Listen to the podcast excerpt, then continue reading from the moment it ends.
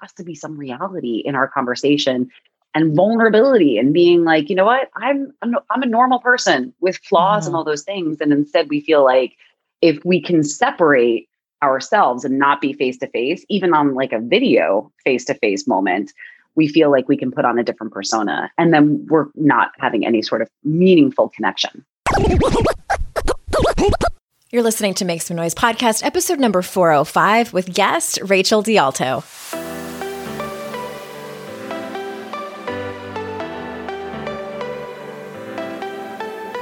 Welcome to Make Some Noise podcast, your guide for strategies, tools, and insight to empower yourself. I'm your host, Andrea Owen, global speaker, entrepreneur, life coach since 2007, and author of three books that have been translated into 18 languages and are available in 22 countries. Each week, I'll bring you a guest or a lesson that will help you maximize unshakable confidence, master resilience, and make some noise in your life. You ready? Let's go.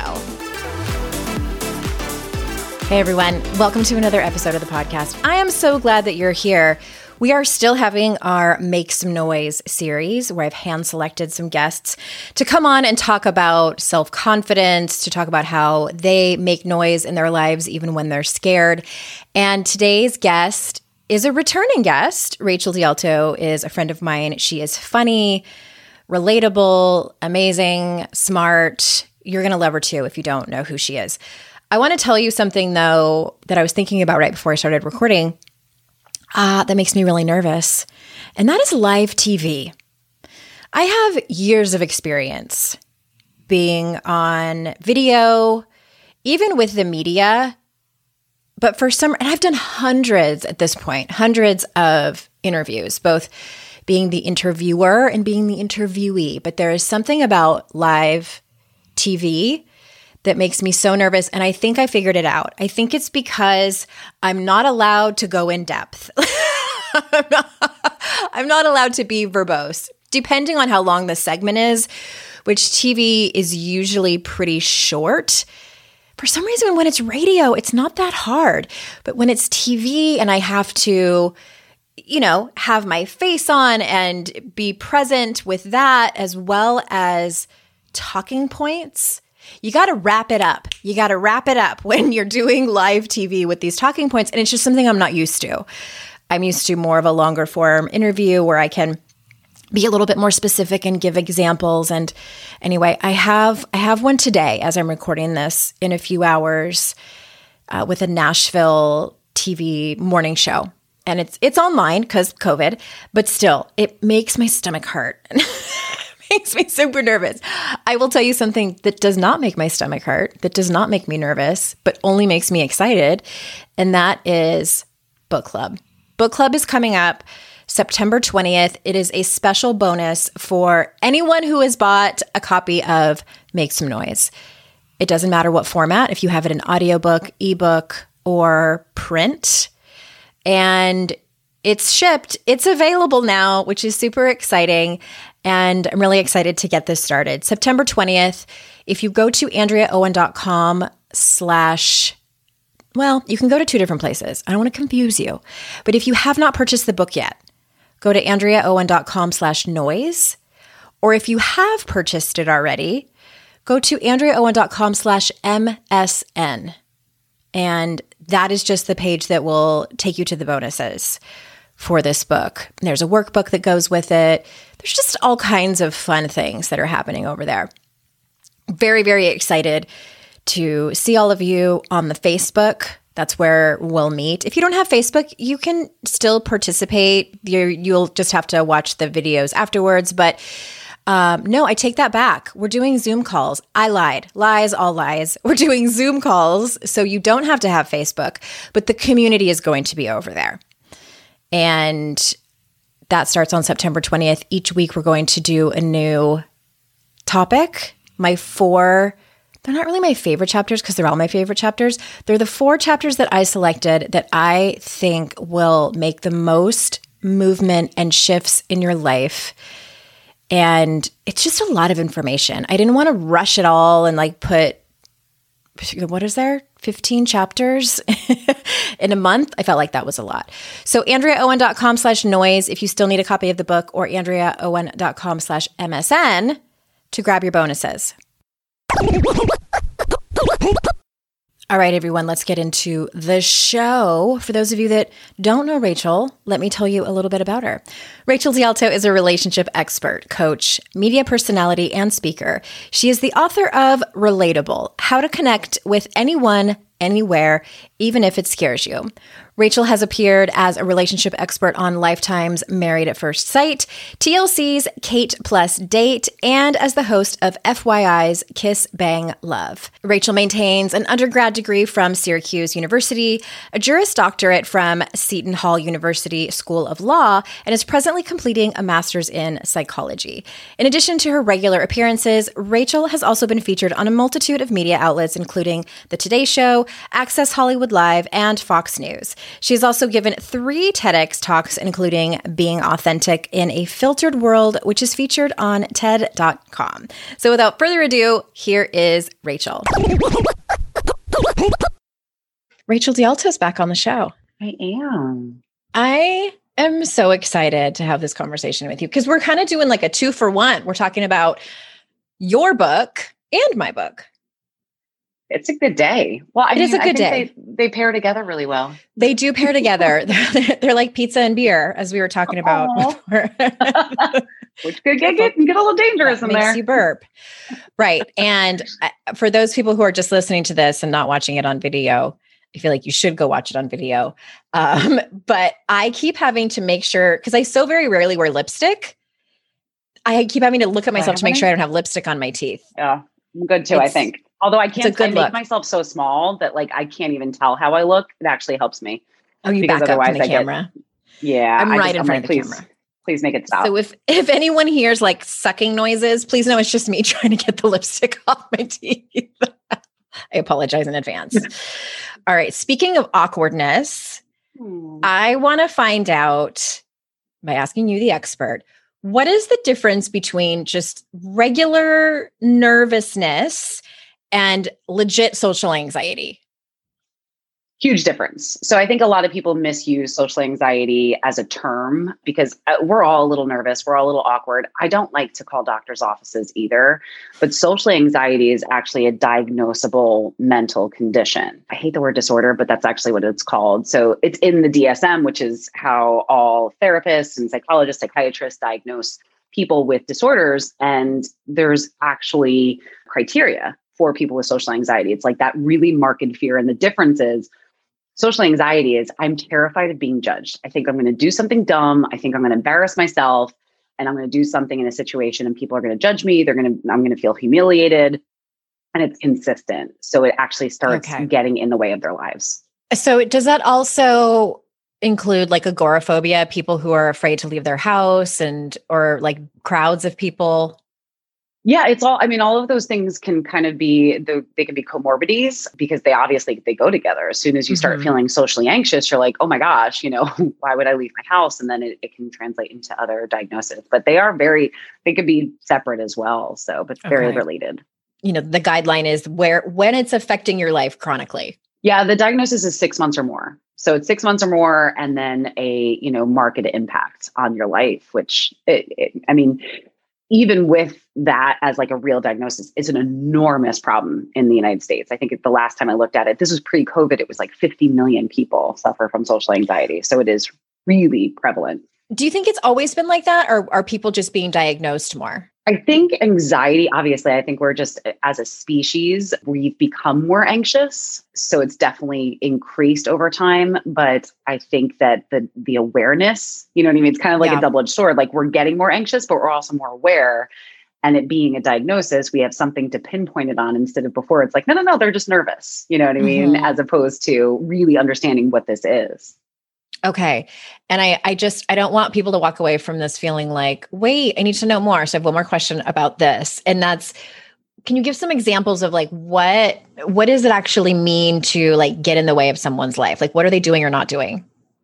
They're not saying yes to anything. They're avoiding contact. They limit their interactions to online. Uh, they don't want to have that live interaction with people. So they're not taking certain jobs. They're not going out to events. They are not connecting with friends or any sort of relationship because it, there's so much fear around what if I screw this up? Like, mm-hmm. what if mm-hmm. I act like, you know, it, and it's that, you know, complete disproportionate fear where yeah. it's like, this is not real. Like, you're not that awkward. And but it feels physical. I mean, there's yeah. there's studies where people people show up with anxiety attacks at hospitals thinking they have a heart attack. Like it's a mm-hmm. real mm-hmm. feeling.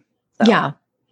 Yeah, that's interesting. So I I was diagnosed with uh, generalized anxiety disorder and panic disorder in 2003 which was, feels like a lifetime ago but i never had that that crippling feeling of have uh, of being anxious in like one-on-one scenarios or people that i already trusted I didn't have that. So it sounds like that's what the difference is. That's very interesting. Yeah, it's a um, fascinating diagnosis. It, it, yeah, it's and I think probably widely misunderstood. Hundred percent. Yeah, people think I think a lot of people think introverted people are just they have social anxiety. I'm like, no, they're just naturally introverted.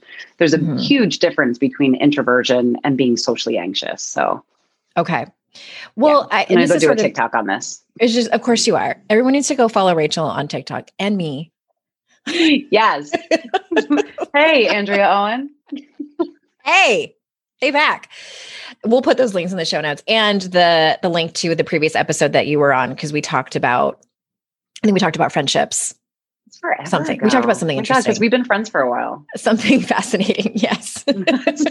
we talked about something. Well, that's we talked about something. We did. And um and it was interesting that I can tell you. Well, speaking of talking, what is wrong with how people are communicating these days?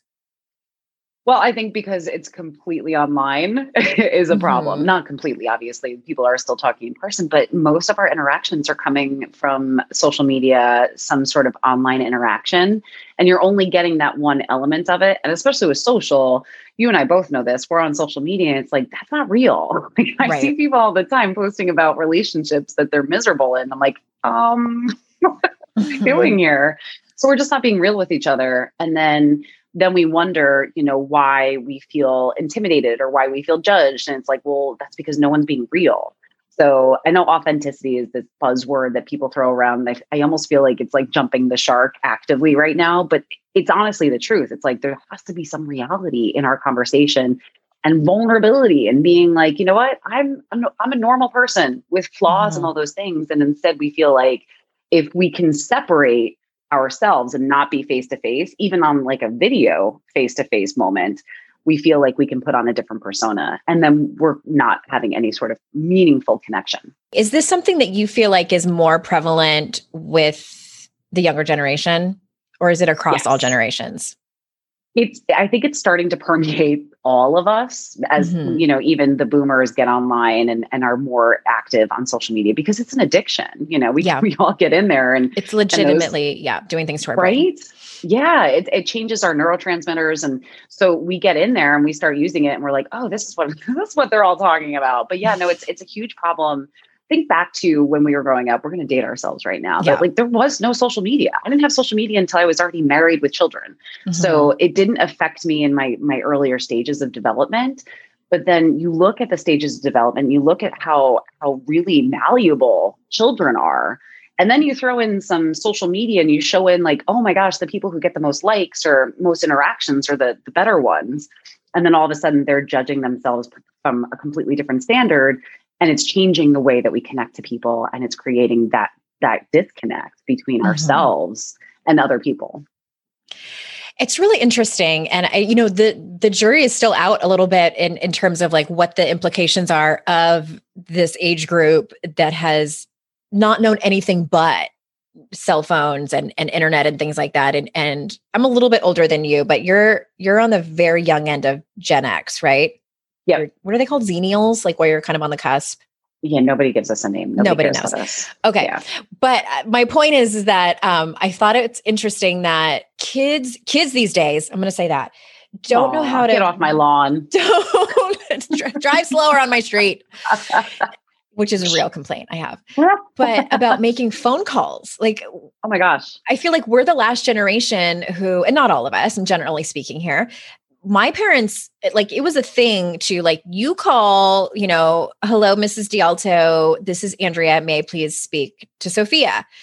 And you introduce yourself you you address the person and you ask for to, it was like this whole thing. And my kids first of all didn't get to like hold the phone to their ear. Like when i hand it to them to talk to my mom or something they're like i don't know what to do with this. And they don't want to go and make friends in the neighborhood.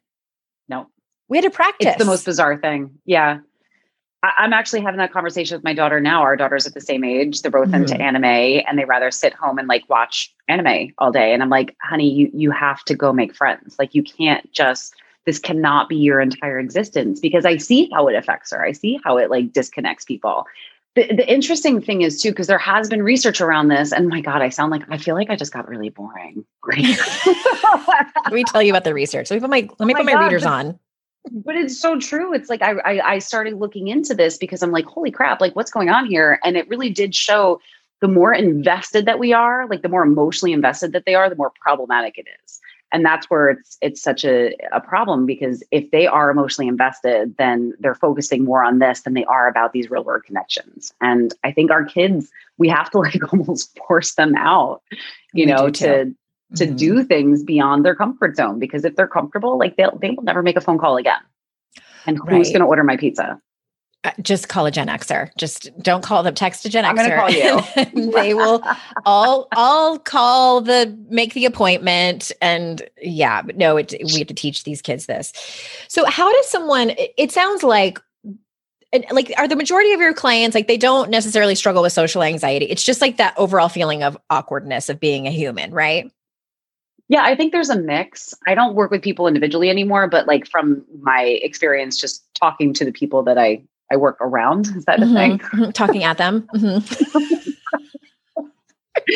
but the feedback is there's a mix. There are people with legitimate social anxiety in you know my audiences or in my groups, and then there are people who are just awkward and feel uncomfortable and it's you know it's a lack of confidence or a lack of self-worth that really does originate a lot of that and honestly a lot of the social anxiety does come from that as well. So it's kind of a, a definite hodgepodge. But I think social anxiety people are like, no, no, no, that's what I have. And I'm like, we might want to take a look at yeah. that in a minute.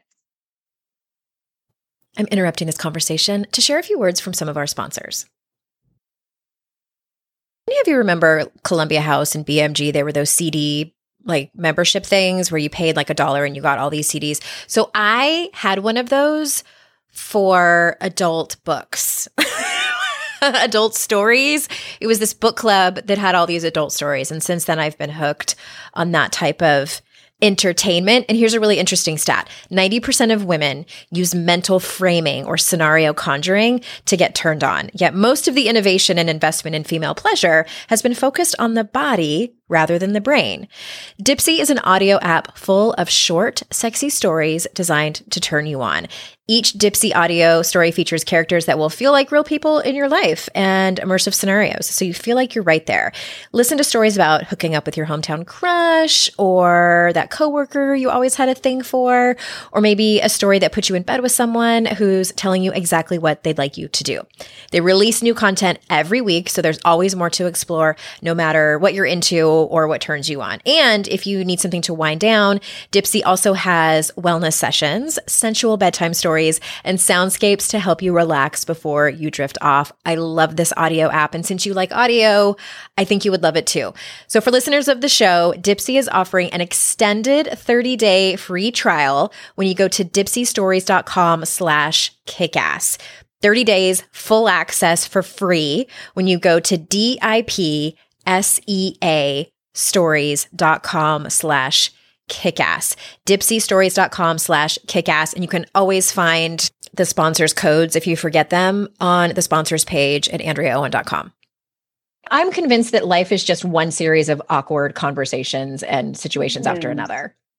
and I, I don't know if I've just kind of gotten used to it, but I feel awkward most of the time and I just kind of like fumble through. So tell us how a person would eh, like what's helpful for them to feel less socially awkward.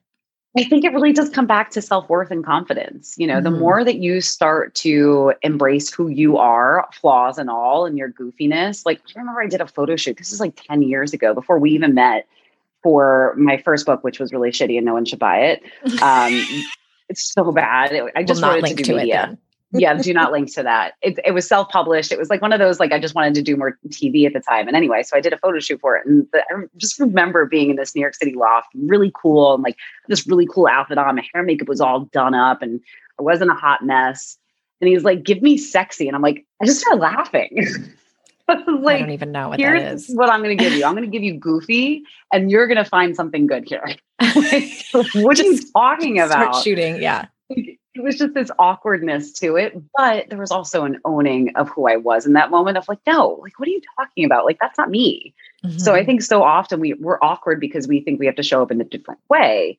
When in fact, if we just show up and we're like, listen, I am who I am, you know, mm-hmm. take me or leave me. And I that does come with age, but it also can come with experience that can be developed sooner than getting to 40. I mean, like, I don't really care what you think anymore. age does help. Uh, you know what I found is helpful is sometimes just naming it. Like I'm queen of like just saying out loud things that I probably shouldn't say out loud sometimes, but I've said it. Like, uh, you know, when I'm having a conversation with someone I haven't talked to in a really long time, and I'll just be like, this is so awkward. it doesn't mean I don't like the person, it just means I'm yeah. feeling very uncomfortable. Yeah, which is completely normal. And that's a great way to handle it.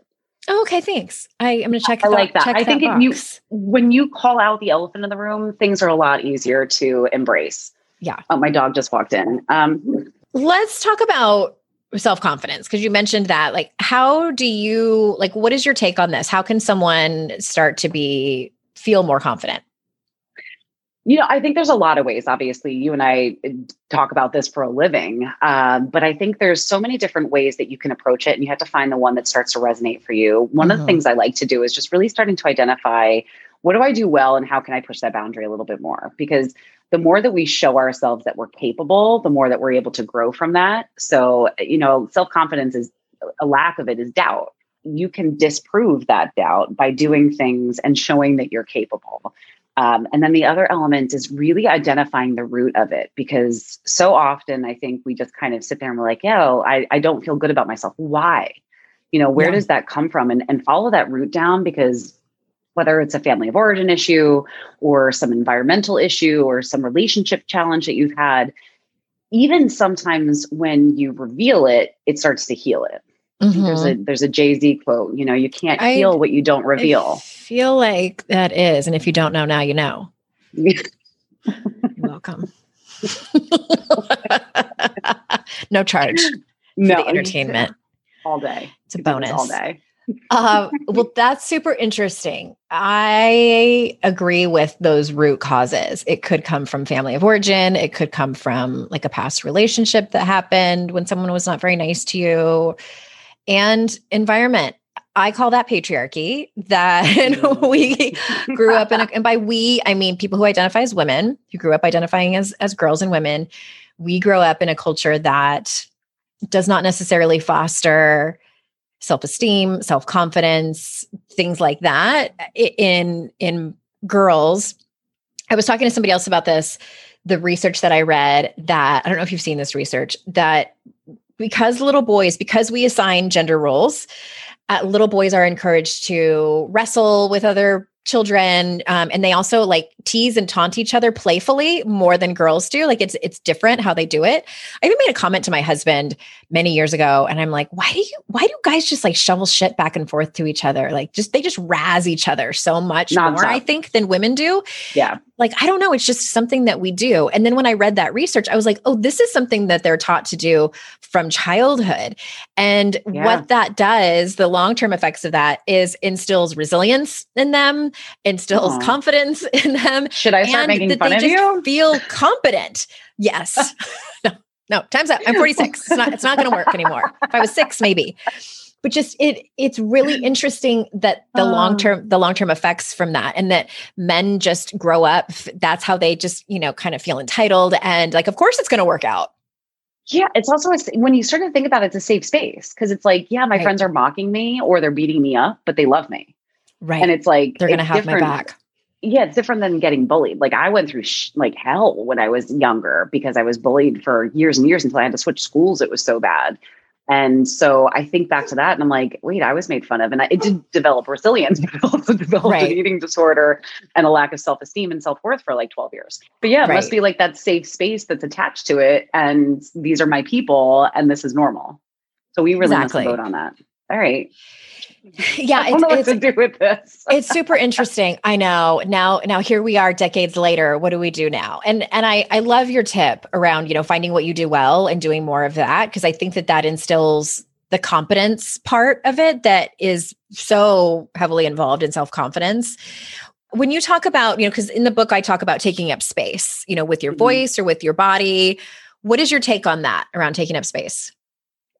I think it comes with confidence. I mm-hmm. think that people who are lacking in self confidence, they want to become as small as possible. And it kind of goes back to that social anxiety. Like, I'm afraid of being seen. I'm afraid of doing the wrong thing. Like, oh my gosh, like, you want me to take up what?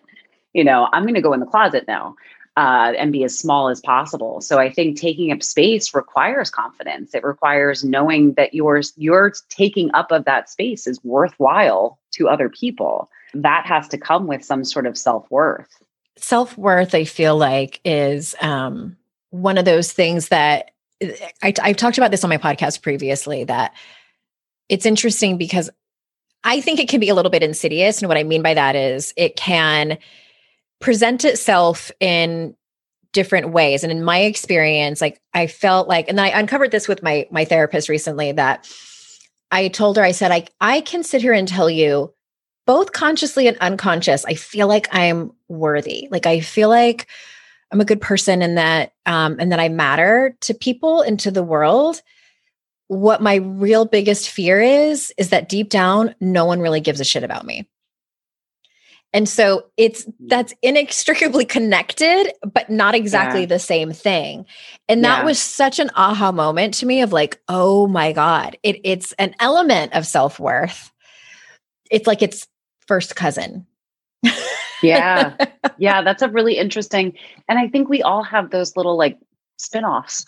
Mm-hmm, right. we have like the main series, and then there's like spin-off shows of like, okay, no, no, no, this one's good, but that spin-off show, whoo, you know, and I, the, the human mind and emotion is so complicated that, you know, mm-hmm. it's, it's, I think about, it, we talk about weight, especially as women, it becomes mm-hmm. such a focus of oh, like yeah. our bodies. Um, and I feel the same way. Like I am very comfortable in my skin, and yet I always want to lose five pounds. Like there's mm-hmm. never been a time in my life. I think it was it was 10 for a while and now it's down to five. So I'm really making yeah. progress here. And it's such a dichotomy because you look at it and you're like, wait a second, like you I am confident. Like I feel comfortable. However, there's still that sliver of like, no, I'd be even better with this.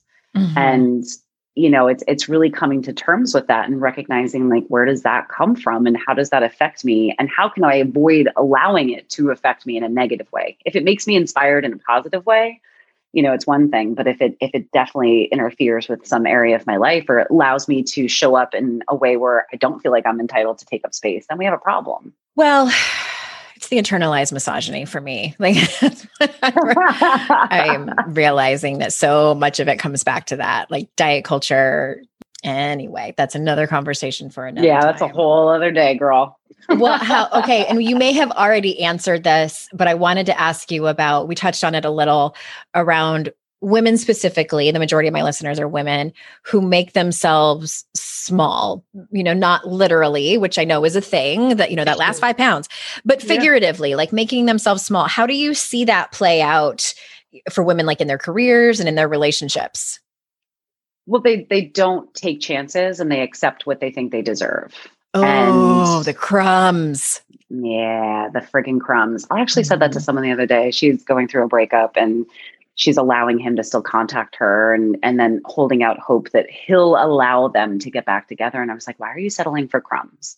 Like you deserve the whole damn cake. Mm-hmm. and yeah i just see i see that over and over again with you know if, if you are playing small it means that you're not going to push for the better job. You're not going to push for the promotion or the raise or you know go outside of your comfort zone into something that you know you want but you feel like it's it's too much of a risk and it's the same thing in relationships. You know, you get the safety zone. And sometimes that safety zone comes with with toxicity and sometimes you know abuse to certain levels mm-hmm. and people accept so much less than they really truly deserve but that's what they think they deserve i like that metaphor of a plate of food and you know it's like you're, if you're if your plate of food is your safety zone like what is actually on the plate and in, in my former relationship i'm thinking of you know it was so many shitty things that i didn't want to eat you're like, there's some pickles over here. I am not chocolate. hungry for that name calling, for that intimidation. Yeah, full, full. Yeah, yeah. But we fill ourselves up on that bullshit because we think that's what we actually have earned. Yeah, and for me, it was a matter of that I just got used to it, and it became my normal, which is so weird. Oh my gosh. No, we acclimate to what we what we're used to. And right. that's actually also why we repeat, you know, uh, family of origin challenges mm-hmm. or, or, conditions because we're used to it. I remember there was a, a, a situation in the last like month where something really acrimonious came in. Like it was very negative and and confrontational. And i was like oh my god this is so awful. Mm-hmm, like it was mm-hmm. just so uncomfortable for me. And i'm like what's your life? That was yeah. that was my entire marriage. That was that was my job. I was a litigator. Like it was always mm. like always this conflict. And now i have none of it and i've had none of it for 10 years. But if that had happened back then i'd be like oh, that, was, that was tuesday mm-hmm, right. Yeah so we do become acclimated to it until we take a step outside of it and we're able to look at it and say oh wait a second that doesn't always feel so good that's the really difficult part is that when it's right in front of your face, you don't see how bad it is. I remember yeah. we needed a new mattress. And we talked about it for like, I don't even know how long we were together before we got this new mattress. It was a handful of years. And then we got the new mattress and we were like, okay, that other mattress was so bad. Like we didn't know how bad it was. Like we were sleeping on a bag of rocks. Like what were we thinking? And I think yeah. it's similar. And and I'm 15 years out of my former relationship. And I'm still figuring things out and connecting the dots and going like holy shit that's what was happening. And that are that's some steps out and it it took me a handful of years to even start to see it. So it's i say all that to have compassion for people who might be in it or might be like newly out of it. You know like people might be telling you you know he's no good for you. She's not the right person for you like and warning you and wanting better for you but you don't see it and like maybe like in your gut you're like yeah probably but you don't take any action. Yep. I get it. Yeah no it's it's a process and and i think people do have to be compassionate with themselves and also take those baby steps you know some people i'm i'm a rip off the band-aid kind of girl but that shit hurts yeah. you know and i'm i'm i'm resilient i know myself enough that i can handle the aftermath of it but for some people it's like you got to be able to baby step out of things and Were then even through those like baby that? steps like the resilience part? Yeah.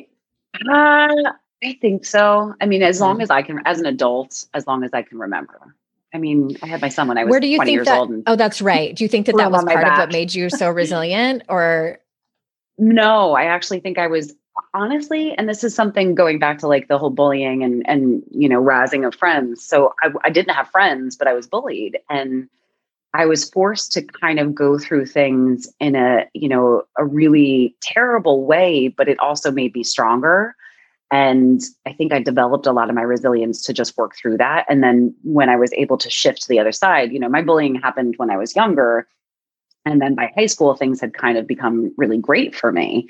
And so I, you know, having those balance of the two where I was able to look back, I was able to start reflecting really young, you know, mm-hmm. at 14 and then by the time I had my son, I was like, no, no, no, I got this. Like, I'm still going to be a badass. Yeah.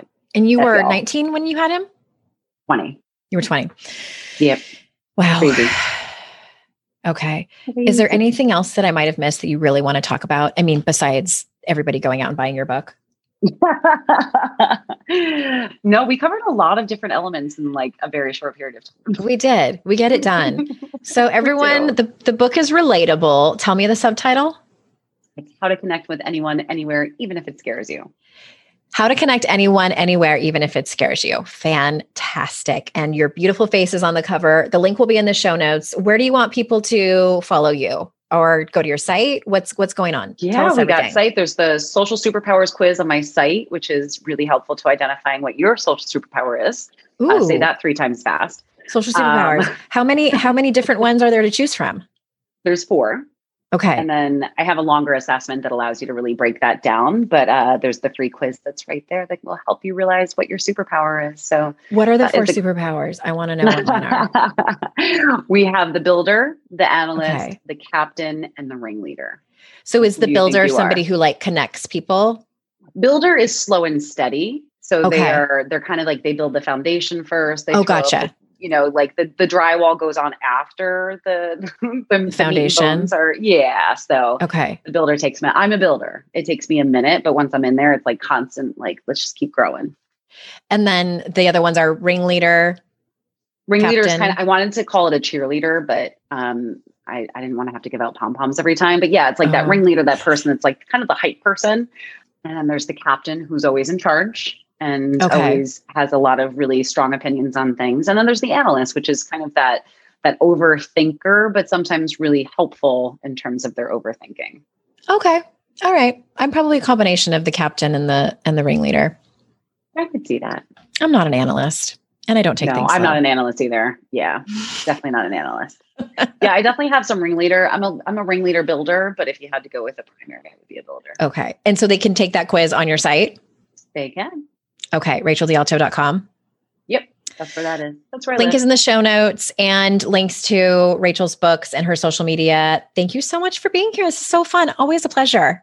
I always love talking to you. Same.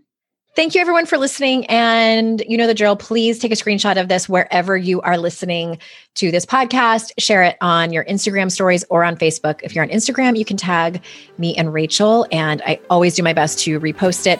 And remember, everyone, it's our life's journey to make ourselves better humans and our life's responsibility to make the world a better place. Bye for now.